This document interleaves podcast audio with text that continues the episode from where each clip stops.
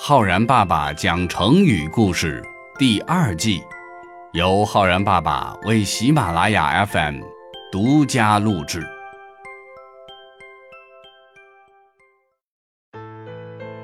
亲爱的小朋友们，我是浩然爸爸。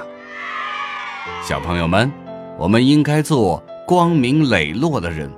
如果说在暗地里干坏事，那这种行为不仅为人所不齿，而且最终也会自食其果，受到该有的惩罚。今天浩然爸爸要给小朋友们讲的成语，就是专门形容暗地里伤害别人的，叫做“暗箭伤人”。古代春秋时期。郑国联合鲁国、齐国，共同讨伐一个小诸侯国许国。正当郑国上上下下都在积极准备出兵的时候，这一天，两个郑国大臣却争吵了起来。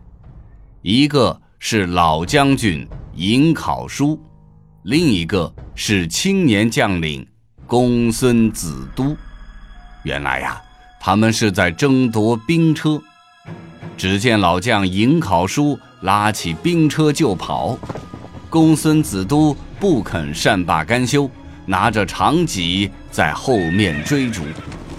当他追上了大路，颍考叔早就已经跑得无影无踪了。小肚鸡肠的公孙子都因此对颍考叔。怀恨在心。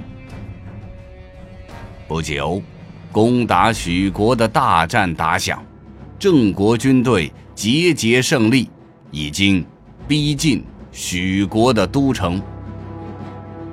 在攻打许国都城的时候，颍考叔奋勇争先，手执一面大旗，率先登上了城门。公孙子都。远远地望见了这一幕，不由得心中嫉妒不已。他可不愿意让颍考叔拔得头筹，于是呢，就暗暗地张开了弓，往颍考叔的后背射了一箭。颍考叔背后中箭，大叫一声，从城头上摔下来，死掉了。等到郑国攻下了许国都城。打扫战场的时候，人们发现颍考叔是背后中箭而死，都怀疑是自己人干的。可是战场上混乱不堪，也查不清楚究竟是何人所为，只能为战死的颍考叔举行盛大的祭奠仪式。就在祭奠仪式上，突然有一个人蓬头垢面地跑上前来。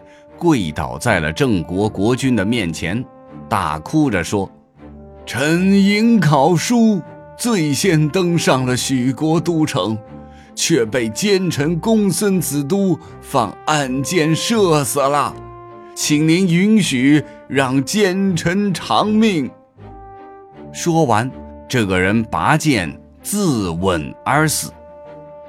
大家上前一看，却发现死的人。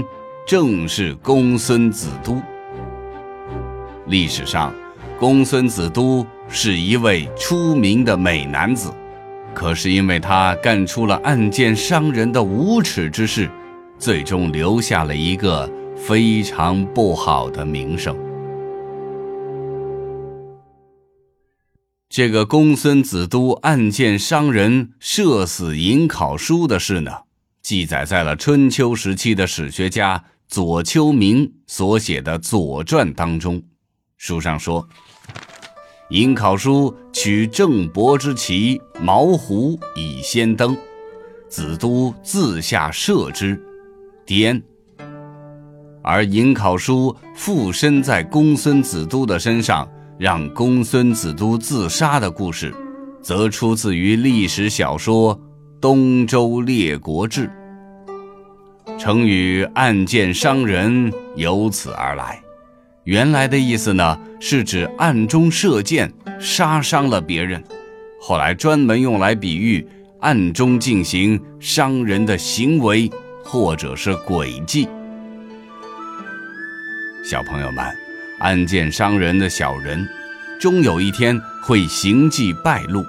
到那个时候，不仅身败名裂，而且还会害人不成，反害己。